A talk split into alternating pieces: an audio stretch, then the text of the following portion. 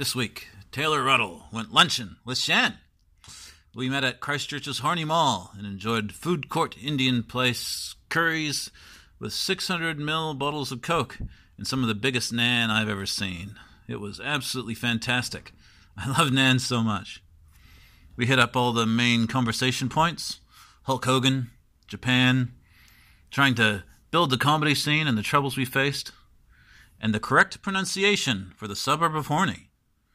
I never knew the B was silent. You know, I've been pronouncing it Hornby for the past 30 years. Such a fool. Now, I'll tell you what else was silent. My phone. I forgot to take it off mute after my last open mic, and so the recording sounded like a bad John Cage ripoff. Just 52 minutes of complete silence. Until next time, stay hungry.